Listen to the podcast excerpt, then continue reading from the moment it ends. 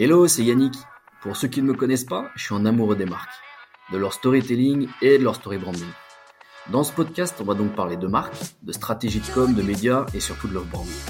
Tu sais, ces marques qui ont un petit truc en plus que les autres. Celles qui nous font sourire quand on entend leur slogan. Celles qui nous rassurent quand on voit leur logo. Et parfois même, celles qui nous font attendre des heures avant de pouvoir acheter leur dernier modèle. Tu vois de qui je veux parler? Mais avant de nous faire galérer sous la pluie, une love brand, c'est surtout une marque qui a réussi à créer une relation affective avec ses consommateurs. Presque amoureuse même. Dans Love Brand, on va décortiquer les secrets de ces marques. Du packaging sympa aux publicités marrantes. Parce que devenir une Love Brand, c'est un peu le goal de toutes les marques. Et pour y arriver, ça se joue entre des produits super et un marketing en rafale. Publicité, branding, réseaux sociaux, placement de produits, influence, opérations spéciales, sponsoring, tout est possible. Ça te va? Alors on y va.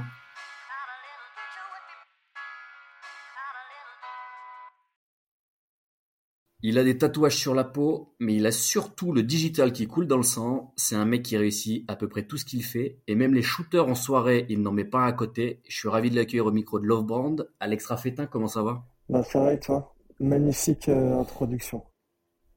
Ouais, c'est une petite épitaphe. Écoute, ça va très bien, ça va très bien, Alex. Euh, je suis hyper content de t'avoir sur le sur le podcast et surtout parce que c'est aussi le premier épisode qui va lancer la série et le premier épisode qui sera diffusé. Donc, je voulais impérativement que ce soit toi. Je te l'ai dit en off, mais je le redis devant tout le monde pour assumer un petit peu mes euh, mes propos. Euh, donc, merci d'être là, Alex. On n'en aura pas pour euh, très longtemps, tu vois. Une demi-heure, trois quarts d'heure. L'idée, c'est de creuser un petit peu cette histoire de, de, de, de père et fiche. Merci à toi pour l'invite. Cool. Je rentre tout de suite dans le cœur du, euh, dans le vif du sujet, euh, Alex. L'épisode, le podcast s'appelle Love Brand. Pour toi, Alex, c'est quoi une Love Brand? Bah, C'est une très bonne question qui pourrait avoir euh, beaucoup de, beaucoup de réponses. Mais je pense qu'en fait, une, une Love Brand, c'est tout simplement une marque dont, quand les personnes en parlent, bah, naturellement, tu vois, elles, elles aiment en par- elles aiment en parler, tu vois. Typiquement, tu prends des, euh, je prends souvent l'exemple de Nike, Apple, tu vois, c'est que les clients en fait deviennent des propres ambassadeurs de la marque, sans qu'ils soient euh, soumis à, la, enfin, à la publicité directement. Euh, ça devient, Yes. elle rentre un peu dans tes habitudes de consommation, quoi. Yes. Écoute, c'est euh, pour une première réponse, moi, ça me va tout à fait. Euh, le, le sentiment un peu d'appartenance, et je pense qu'il est important Ouais, à, souligner. Et puis, euh, et puis pour moi, ce que, ce que j'ai l'habitude de dire, c'est que en fait, la Love Brand, c'est un peu le Graal, tu vois, pour une, pour une marque.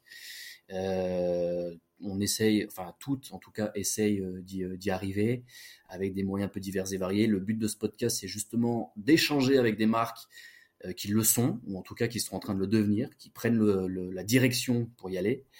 Euh, c'est le cas de, de Père et Fiche, que tu as euh, fait exploser en, en- en- en peu de temps, alors notamment avec le digital, et on pourra, euh, on pourra y revenir. Mais avant tout ça, Alex, tu nous parles un peu de, un peu de toi, parce que je crois que tu as un parcours un peu atypique.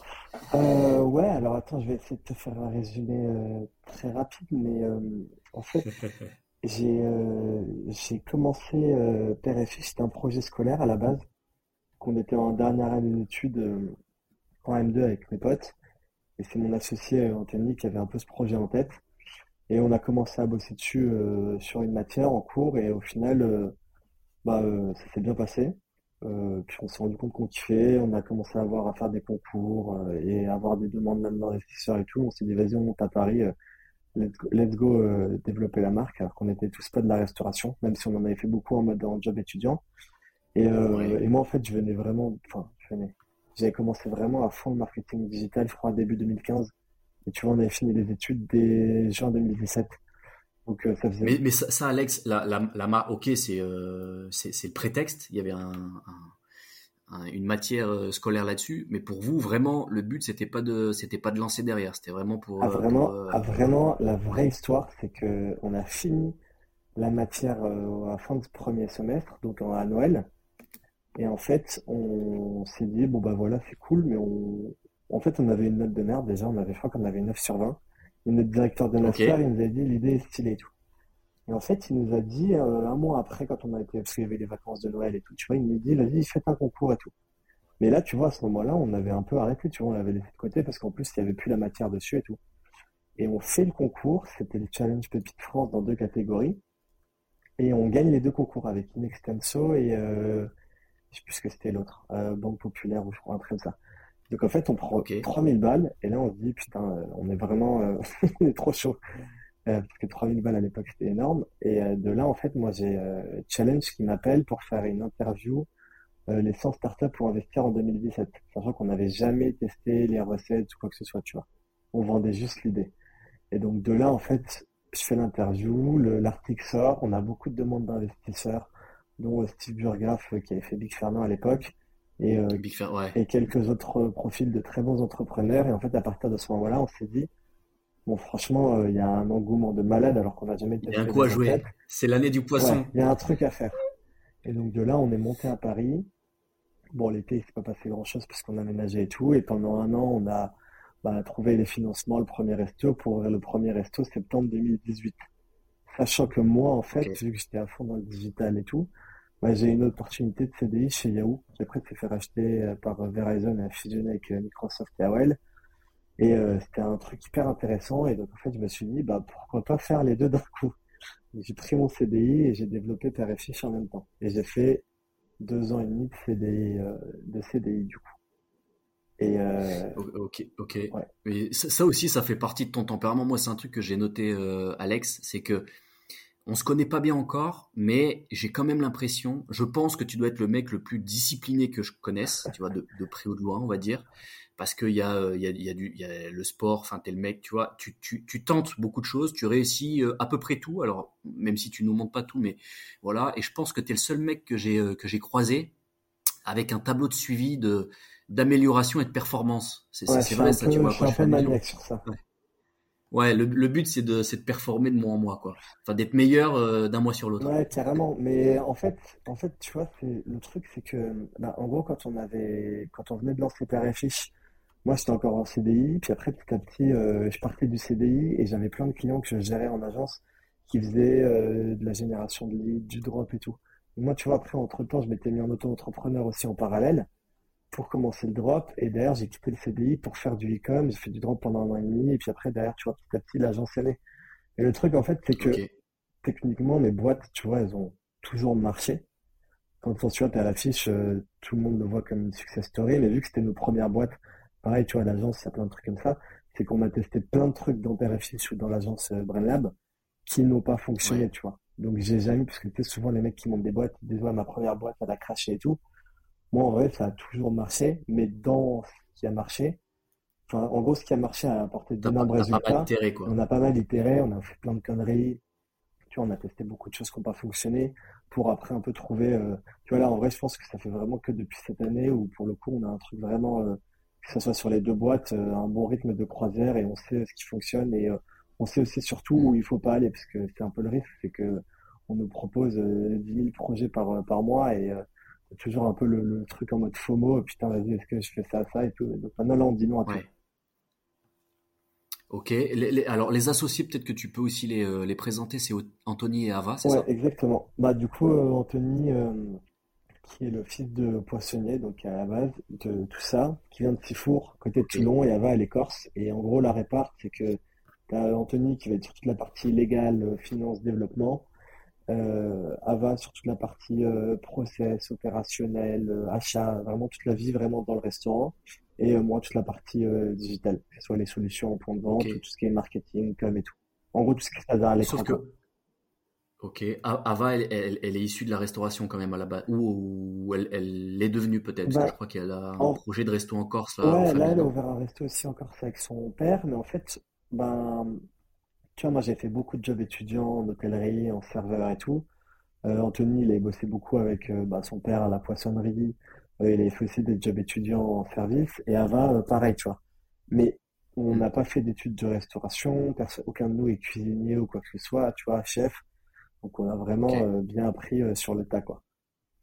Mais alors, ok, projet d'école, burger, poisson, alors qui paraît être expliqué comme ça, être une évidence parce que parce que Anthony, par exemple, vous marketez, packagez un petit peu le un petit peu le truc.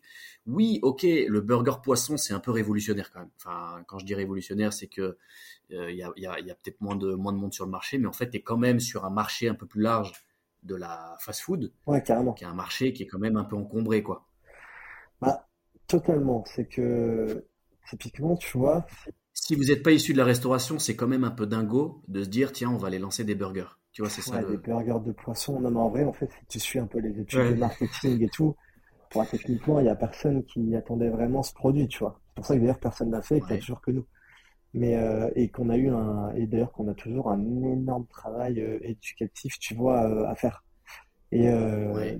donc en fait, on, on a fait un peu tout dans le désordre. Et après, une fois qu'on s'était lancé, on s'est dit, bon, bah vas-y, maintenant, va falloir se, va falloir se bouger le cul pour, euh, pour vendre le produit. Mais le, le truc, c'est qu'à la base, on avait un peu un positionnement, tu vois, on disait euh, Big Fernand du poisson, tu vois, ou à l'époque, euh, bon, c'était euh, 2010 début 2018, tu vois, où euh, on n'avait pas encore ouvert, mais Big Fernand était encore à la mode. Et euh, Big Fernand, c'est gourmet quand même. ouais, carrément. Bah, en fait, Si, c'est aussi le positionnement que vous voulez, que, enfin, que vous avez pris. bah, à la base, c'est exactement le positionnement qu'on avait pris. Après, là, vu qu'on Ok. lance en franchise et tout, en fait, au début, on on s'est dit, les gens, on va leur faire le, le créneau, c'était, tu veux manger du bon poisson, tu dois aller au resto. Donc, attablé et tout, ça coûte cher, ça prend du temps. Tu veux manger euh, euh, du poisson en mode fast-food, bah, filet aux fiches, McDo, euh, c'est pas, euh, c'est pas le truc le plus excitant. Et en fait, on s'est dit, on va proposer un intermédiaire. Et du coup, en fait, sur cet intermédiaire, au début, on travaillait avec euh, des poissons frais qu'on préparait sur place, avec des burgers à la Saint-Jacques, à la Lotte, Ouais, euh, du maigre corse, enfin, tu vois, des trucs hyper, hyper quali sur des burgers plus chers.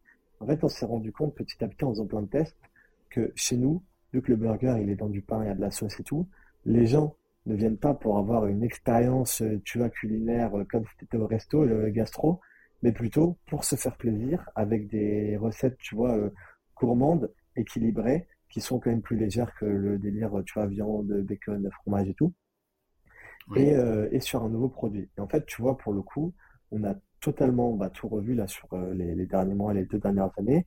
Et euh, du coup, on a des gammes de poissons qui sont beaucoup plus basiques, certes très bonnes, tu vois, mais on travaille plus avec de la Saint-Jacques et tout, pour avoir un rapport qualité-prix hyper intéressant, parce que ça, on s'est rendu compte que, vu qu'on était axé restauration rapide, le rapport qualité-prix euh, sur les gens était hyper important. Et tu vois, on avait fait des tests avec euh, de la lotte, ou euh, entre de la, du lieu noir et de la lotte, je sais plus, mais c'est, euh, je te dis pas de j'ai plus les prix sous les yeux. Sachant que c'est pas moi qui suis aux achats, mais je trouve que c'est des différences à x3, x4 le prix.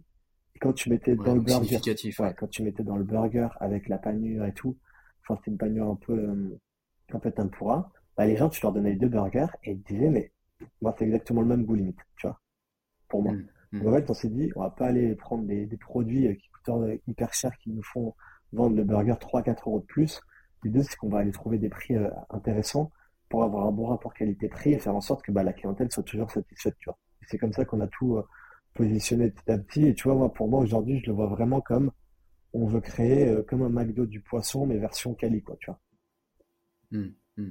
En, en fait, le, le truc, c'est que euh, vous, vous êtes déjà un petit peu sur un produit différenciant.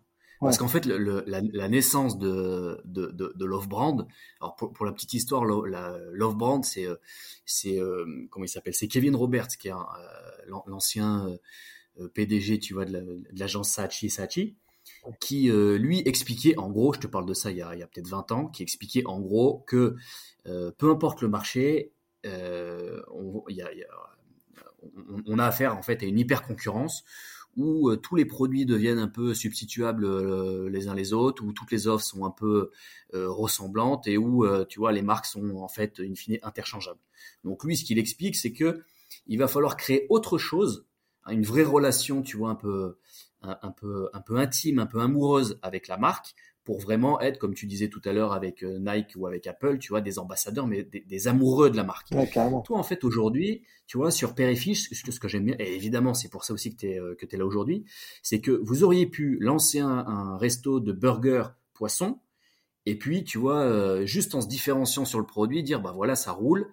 Sauf qu'en fait, vous, vous en avez fait une marque, tu vois, hyper forte, un gros branding, etc., hyper identifiable, et surtout remarquable. Et, là où je vais, je vais te, je vais t'emmener, c'est que à ce moment-là, quand tu dis, OK, on a le resto, euh, toi, tu, dis comment est-ce que tu veux la faire boomer, cette marque? Euh, et toi, tu es un, un spécialiste, un expert du digital. Raconte-nous un peu le, tu vois, les grandes, les grandes convictions et les grands travaux que tu as fait pour, pour vraiment la faire exploser ben, euh, déjà, le premier constat, c'est que quand on a ouvert, je me suis rendu compte que tout ce qu'il y avait un peu en mode agence euh, de com et tout dans la food, euh, c'était vraiment nul. Franchement, ils étaient tous bidons. Et, on les embrasse. Ouais, non, mais faut, faut le dire, c'est qu'en fait, enfin, tous, tous 99%, il y en a quelques-unes aujourd'hui, tu vois, qui sont bien, mais Alex, c'est le premier épisode, c'est le premier épisode du podcast. T'es déjà en train de me fâcher avec la moitié de Paris. non, mais attends, moi je te parle des agences qui s'adressent à des petits restaurants. Tu vois, je te parle pas des euh, des agences euh, genre, enfin, des très grosses agences où on n'avait pas du tout les budgets pour aller les voir. Mais en fait, le constat c'était que le restaurateur de base, il est très en retard sur le digital, tu vois, VS du e-commerce ou quoi. Moi, je venais du e-commerce. En fait, les gens ils me parlaient comme si j'étais un restaurateur lambda ne sachant pas à l'époque que j'avais des connaissances en marketing, en fait, quand je voyais le prix de leurs prestations pour ce qu'ils proposaient, et j'en ai vu, je pense, euh, au plus d'une dizaine, tu vois, des agences. Donc, je te, enfin, ils sont pas tous nuls, mais tu vois, il y avait, il y a quand même beaucoup, beaucoup d'arnaques, je trouve, dans le milieu dû à la non-connaissance des, euh, des restaurateurs. Et en fait, je me suis dit, mais c'est hors de question que je paye des gens pour faire un truc en plus qui n'aura zéro, qui aura zéro impact, tu vois. Donc, euh, par rapport à ça, en plus. Qu'est-ce qu'on qu'est-ce qu'on te proposait à ce moment-là? C'est juste, euh, je sais pas, de la, visibilité au niveau euh, local C'était un site vitrine à 5000 balles, tu vois. c'était plus, plus c'était des gestions de ton, ton, ton, compte Facebook pour trois posts par semaine, pour 1000 euros, enfin, tu vois, pour faire des posts tout ouais, Enfin, tu vois, c'était vraiment des prestations hyper classiques. euh, et après, il y avait bon, toute la partie euh, agence RP où moi, j'ai jamais été euh, le plus convaincu de ça, de par la montée en puissance des réseaux, des créateurs, des influenceurs et tout. Où là aussi, pour le coup, j'ai vu des marques qui ont fait des très gros coups sur des agences RP, donc je pense que si tu cherches très bien ton truc, ça peut être intéressant. Mais nous, on n'avait pas pris ce, cet angle-là. En fait, moi, je me suis dit, bon, en vrai, je vais tout faire tout seul, et puis, et puis voilà, quoi.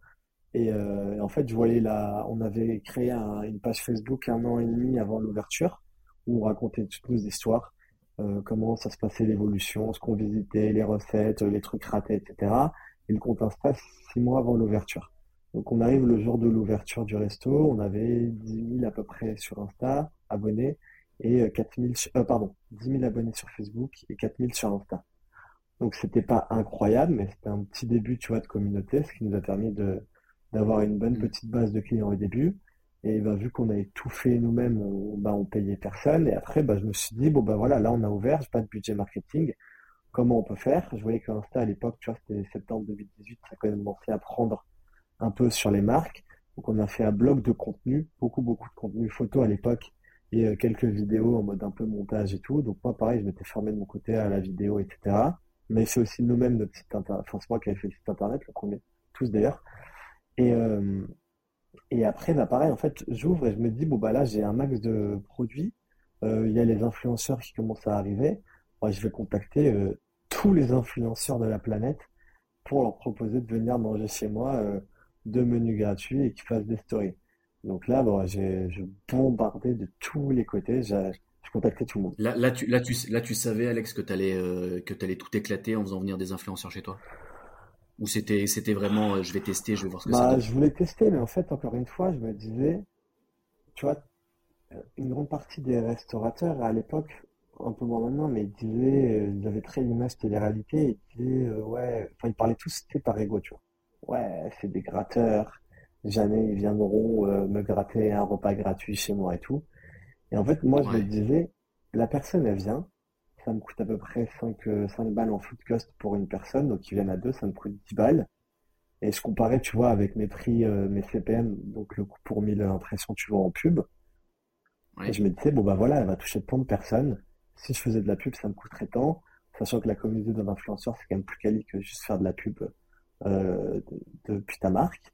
Et je me disais, bon, franchement, sur le volume, ça me paraît quand même très compliqué de pas être rentable. Et donc en fait, ouais, sauf que sur un resto, tu as une donnée que t'as pas, c'est que le resto, il a une communication locale. Bien sûr, mais c'est-à-dire que si si si invites euh, euh, Nabila pour pas la citer, mais allons-y puisqu'on est dans le dans le dans le dans le sujet, tu vois, je sais très bien que c'est pas ce genre d'influenceur que tes restaurateurs euh, voulaient voir à tabler. Euh, néanmoins, Nabila, je sais pas, elle a combien, peut-être 2 millions de. Ouais, elle doit avoir 5 6, ouais, je pense. Ouais, 5-6 plutôt millions d'abonnés. Il y en a combien à Paris euh, euh, tu vois, Bien sûr. en Ile-de-France, au, pire des cas. Mais, Donc ça, tu as quand même une déperdition de, ah de bah, ton audience, moi, c'est totalement. ça que je veux dire. Mais si demain, tu vois, j'ai Nabila qui veut venir manger pour deux menus offerts, euh, c'est sûr et certain que je lui dis oui, tu vois, parce qu'en fait, tu peux pas perdre de l'argent sur ça. Parce que ça me coûte 10 balles. C'est-à-dire que sur euh, 6 millions d'abonnés, il suffit qu'elle me ramène un C'est client. que toi, en fait, derrière, t'en, ouais, t'en, Enfin, vois. t'as un retour sur une veste qui est hyper Et en rapide. fait, nous, on avait un, commencé vends, tu en... vends une demi-boisson, tu, tu re- récupères tes sous, quoi. Ouais. Bah. Nous, on avait commencé en mode tous les influx food à Paris.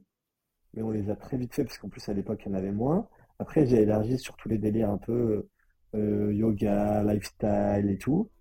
Euh, et après en fait j'ai même élargi tu vois sur des profils télé-réalité typiquement. Et ça, était, les profils télé-réalité à l'époque, il y en a ils nous ont fait des scores mais c'était abusé.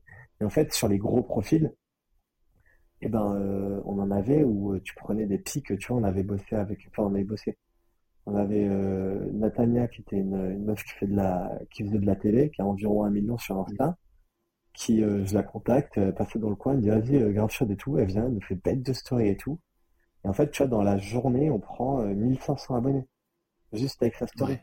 En fait, quand tu prends 1500 abonnés, euh, sachant qu'en plus elle, elle est juste venue manger, enfin tu, et en plus, voilà, tu vois, on s'était pris un pic de CA carrément euh, les jours d'après.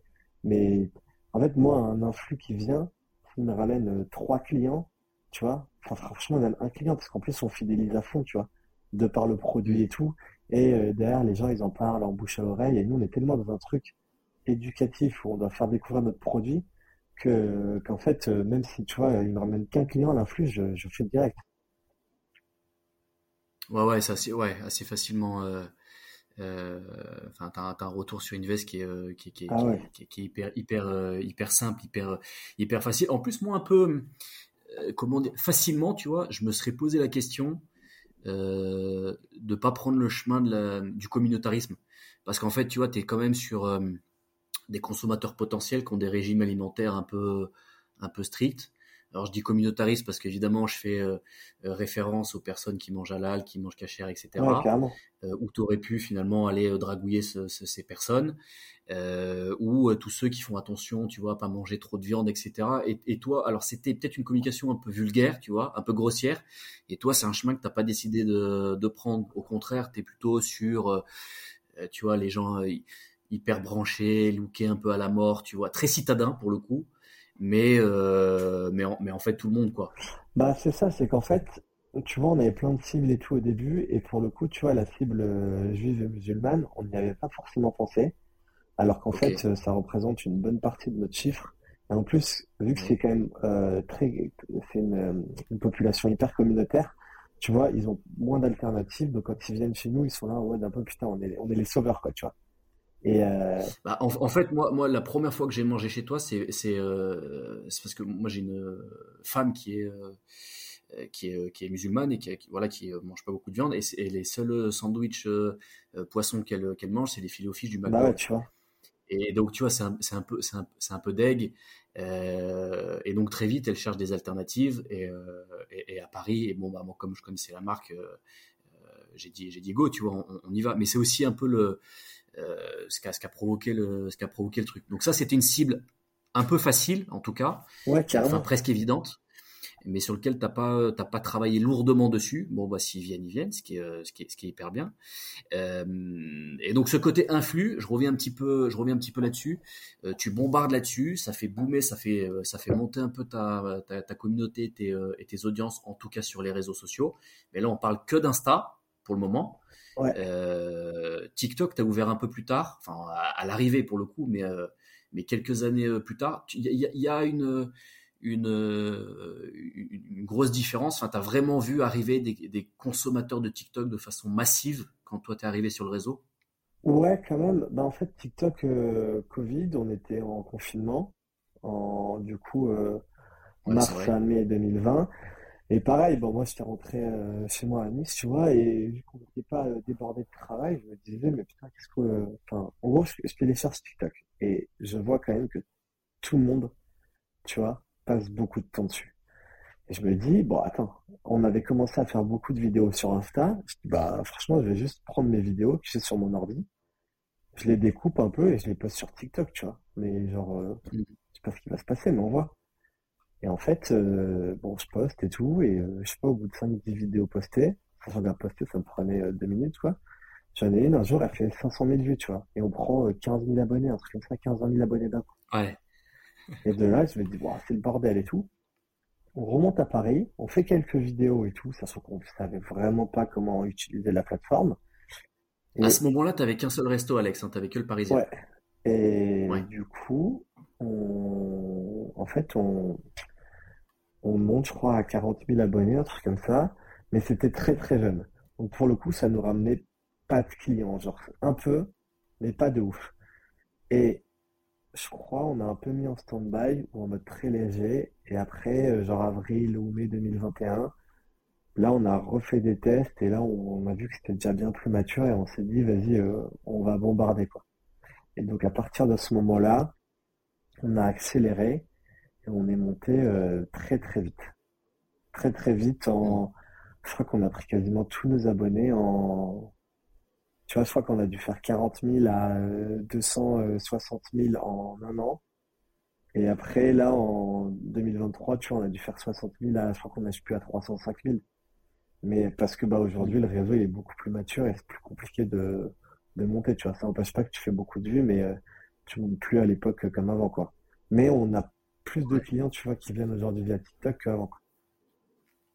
On, on, on s'était croisé en plus la dernière fois qu'on s'est euh, qu'on s'est croisé, c'était sur le salon de la franchise, Alex. Euh, un, un, peu par hasard, mais euh, mais on s'est quand même croisé là-bas. Et en fait, tout ça pour dire que moi, en, en faisant mon petit mon petit tour, j'ai vu alors des marques que je vais pas forcément citer, mais qui se positionnent sur du burger poisson, qui sont pour le coup arrivés après toi. Alors je sais pas si tu vois à qui je fais euh, je fais référence. Est-ce que est-ce que tu penses très euh, tu vois très très objectivement que de toute façon tu les as tu les as tu les as distancés et que la, la, place un peu de leader et de de présence à l'esprit tu l'as pris avec Père et Fiche et qui sont très très loin derrière?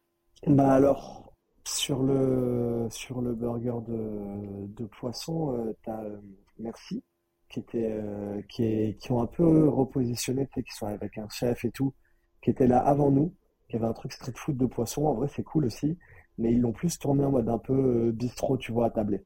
Donc, service à table, etc. Ils ont, ils ont quitté le truc de la restauration rapide. Et, et pour le coup, bon, au niveau de notoriété, on, y a, enfin, tu vois, on a, on a beaucoup, beaucoup plus de notoriété qu'eux. Ça empêche que merci, c'est cool. Et après, tu as euh, Léon de Bruxelles, qui s'appelle Léon maintenant, qui est bon, le moule frites un peu historique, qui, ont un peu, qui sont un peu rebrandés. Mais euh, c'est tout. Et après, il y a plein de petits concepts, plein de petits restaurants indépendants qu'on, euh, certains qui nous ont copiés, d'autres non, qui ont ouvert dans certaines villes en France. Mais pour moi, c'est bien parce que ça démocratise le produit. Et après, bah là, c'est sûr que niveau de notoriété, en tout cas, on a beaucoup, beaucoup d'avance, tu vois. Parce qu'aujourd'hui, les gens, ils disent pas, euh, je veux me faire un burger de poisson, ils disent, je veux me faire un quoi. Donc, euh, ouais, je suis, je suis, ouais. Donc, on est, franchement, on est, de toute façon, là, c'est pour ça qu'on lance en franchise et qu'on va accélérer le, développement et que l'idée, c'est que ça explose encore plus. Mais, euh, là, aujourd'hui, on a de l'avance. Après, tout bouge tellement vite dans ce monde que ça se trouve, on se rappelle dans mmh. six mois et il y a une marque qui nous a éclaté, quoi. On reste à l'affût. Hein. Ouais sais pas ce qui peut se passer.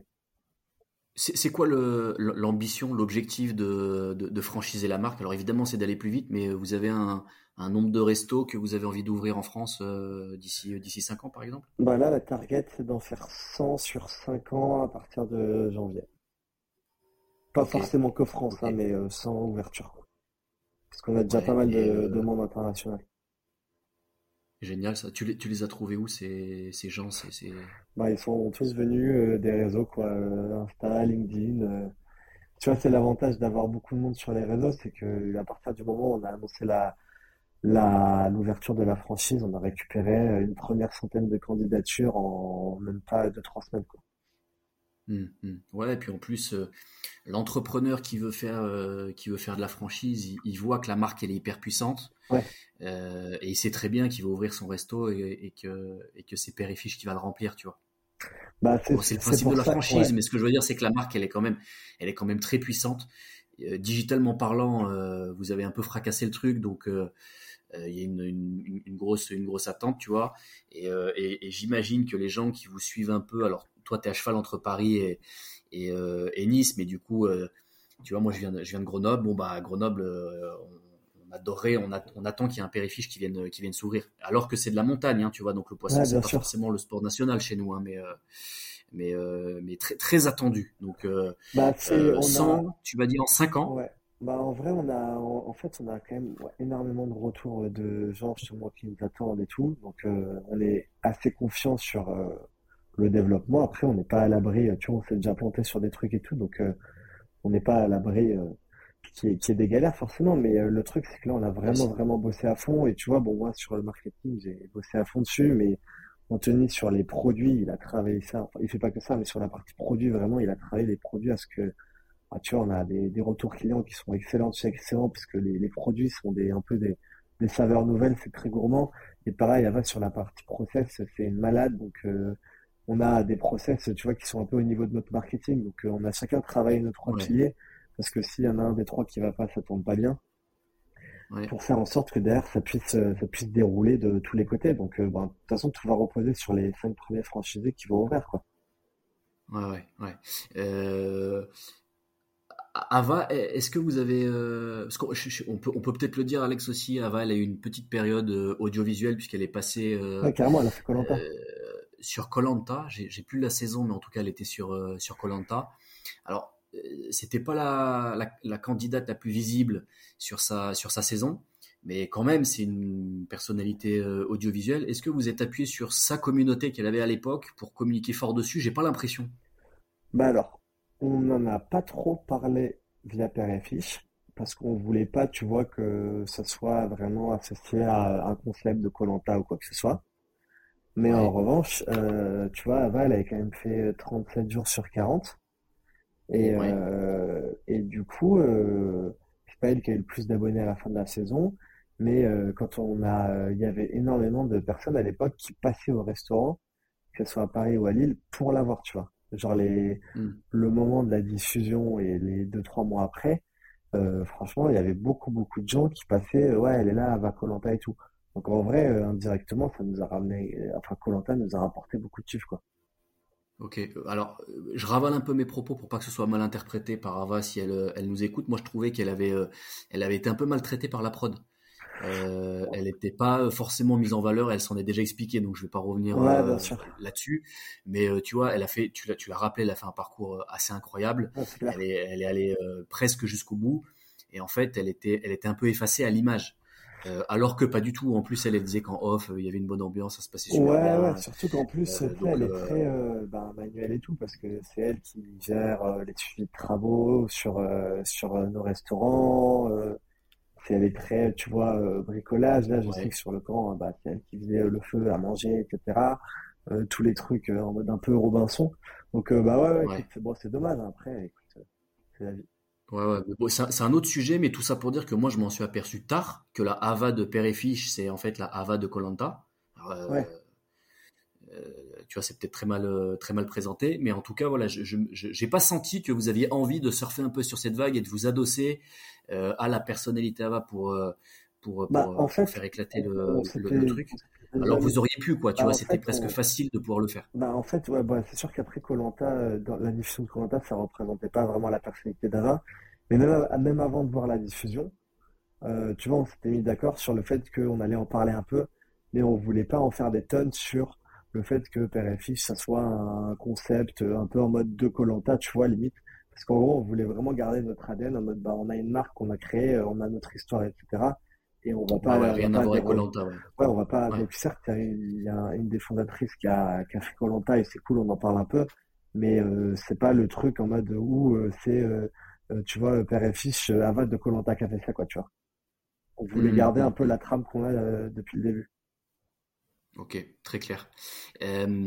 sur le, la, strate de communication, Alex, du coup, on l'a dit, mais toi, tu es un digital natif, à côté de ça, tu es une agence bah, qui s'appelle BrainLab, hein, qu'on peut, qu'on peut évidemment citer, et tu accompagnes justement les marques à performer sur les, les réseaux sociaux. Ce que je veux dire par là, c'est que c'est une vraie conviction et une vraie compétences chez toi là-dessus.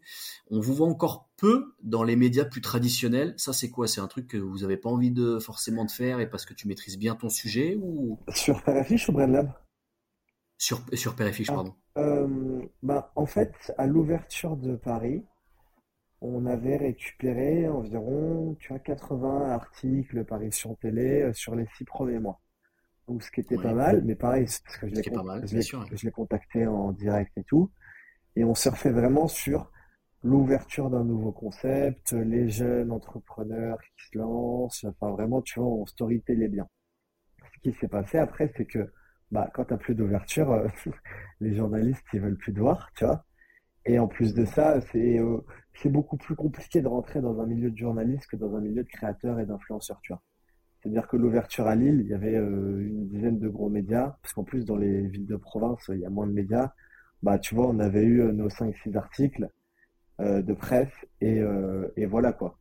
Et, sauf, sauf, que sur du journaliste et sur une partie édito, alors que tu aurais très bien pu pénétrer le média avec euh, avec de la pub, tu vois, en allant puber. Tu vois, c'est, pas c'est pas euh, c'est pas un non-sens d'aller faire une campagne d'affichage dans le métro quand vous avez un resto à Paris. Ah ouais, bah, c'est pas c'est pas c'est pas un non-sens d'aller puber en télé en sponsoring d'émissions Colanta, tu vois.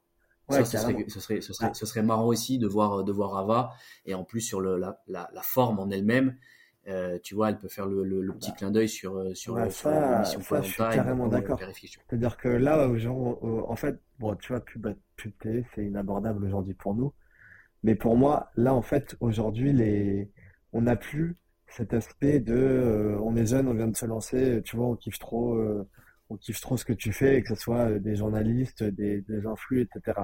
Donc, tu vois, maintenant, on commence à faire beaucoup plus de collabs payantes, mais on est un peu dans l'entre-deux ou euh, demain prendre parce que tu vois même j'ai des potes qui ont des agences d'influx et tout et j'ai plein d'idées tu vois de collab à un moment donné j'avais réfléchi enfin j'avais mon pote qui m'avait proposé un truc où euh, euh Squeezie quand il jouait je sais plus un un GTA en virtuel on pouvait foutre un père et fiche à l'intérieur du GTA de la map et Squeezie il allait s'arrêter prendre son père et fiche dans le jeu et tout tu vois typiquement ça c'est des OP c'est trop stylé mais encore une fois j'ai pas du tout assez de resto aujourd'hui pour euh, aller sur ce niveau-là. Et télé, en vrai, je pense qu'on y viendra, c'est sûr. Enfin, pour moi, tu vois, télé, euh, bah, ta marque, demain, tu as une marque au niveau national, bah, bien sûr qu'on testera des OP télé.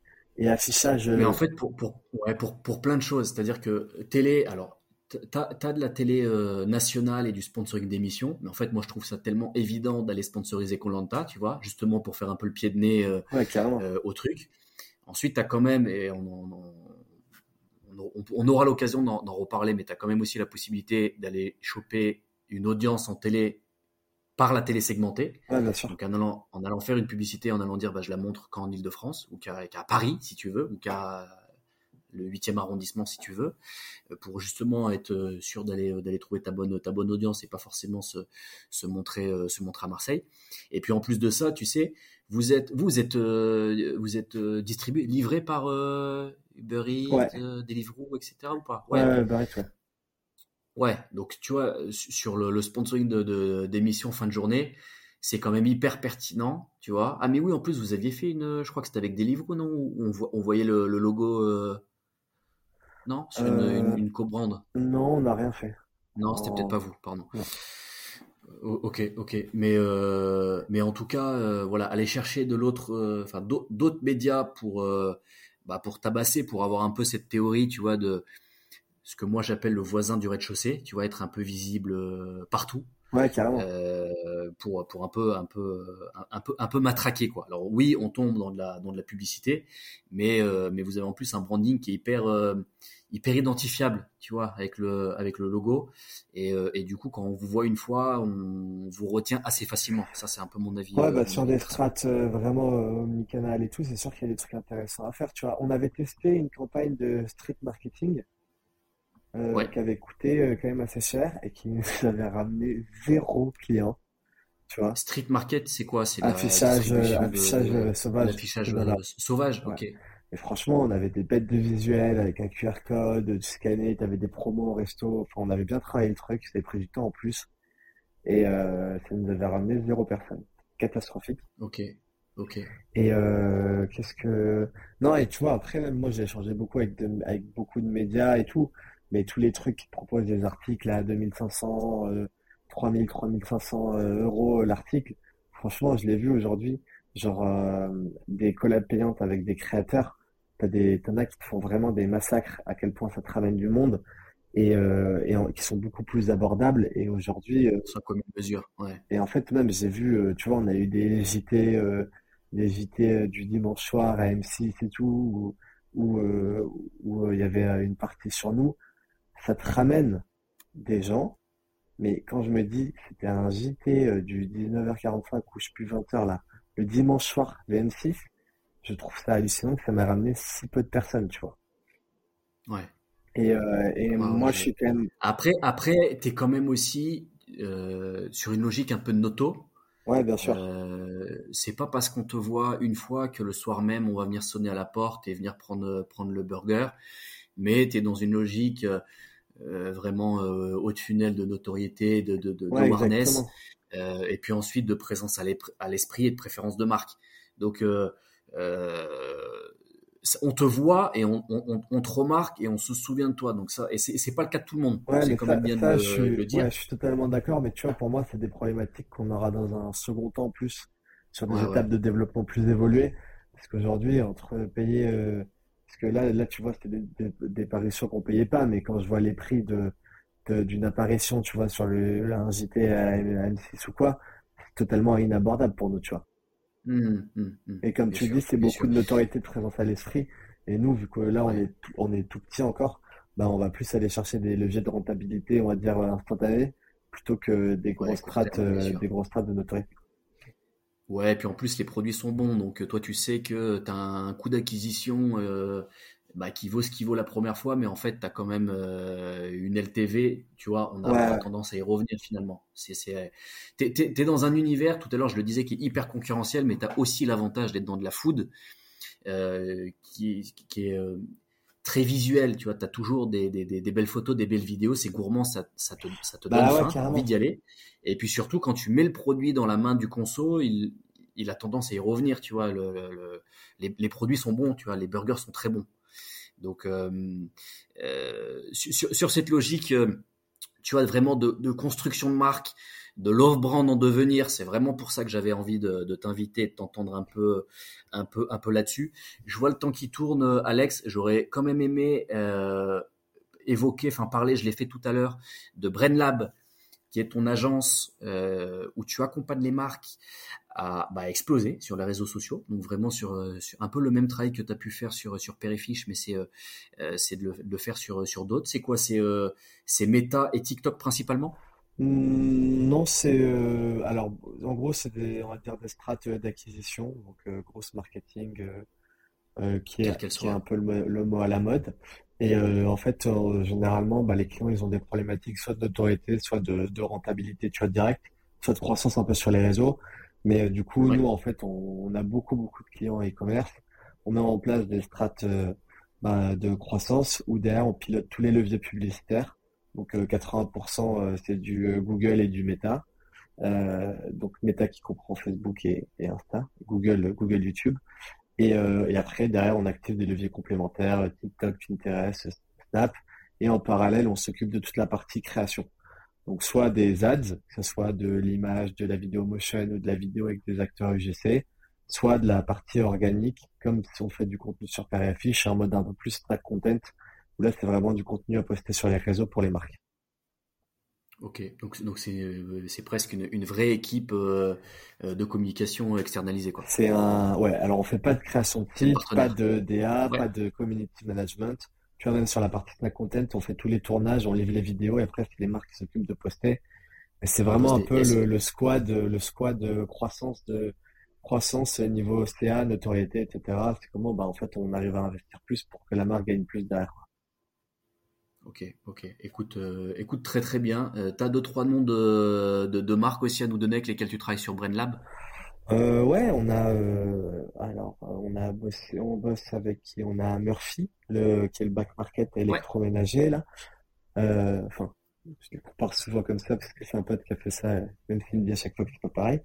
on a Golden CBD, qui est aussi un pote Alexandre Perez. On a Yam Nutrition, qui est les mecs de Green Bull qui ont fait ça et qui ont s'est associés sur Fish. Là, on, bosse avec Sacla, donc euh, les, la marque italienne concurrent de, de Barilla. On a bossé en, euh, sur la partie e-com, beaucoup en créa. On a fait euh, les raffineurs, Sisters Republic, Boku, My Variation, toutes les marques un peu e-com qui fracassent le marché en ce moment. voilà, bon, de après, il y a tous les clients sur sur notre site qui sont qui sont. Ce que tu es en train de me dire, c'est que toutes toutes les marques qui explosent en ce moment, elles sortent de chez vous? Non, on soit. Non, non, non. Tu vois, euh, par exemple, euh, Golden, euh, Yam, pour le coup, là, on gère énormément de choses pour eux. Donc là, on a des strates, enfin, on, on les a régulièrement, quasiment tous les jours, en échange, que ce soit sur la partie ads, content, nouvelles strates, comment on trouve des nouvelles idées et tout.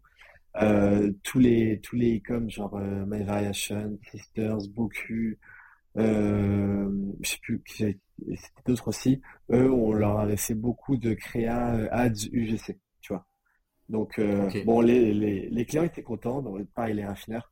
Donc les, les créas avaient bien fonctionné, mais derrière ils avaient une team media buy soit en interne, soit via une autre agence. Donc on va dire qu'on était un levier de contribution au, succès, mais je malheureusement je ne m'attribuerai pas tous les mérites de ces marques qui, qui sont qui sont très très fortes.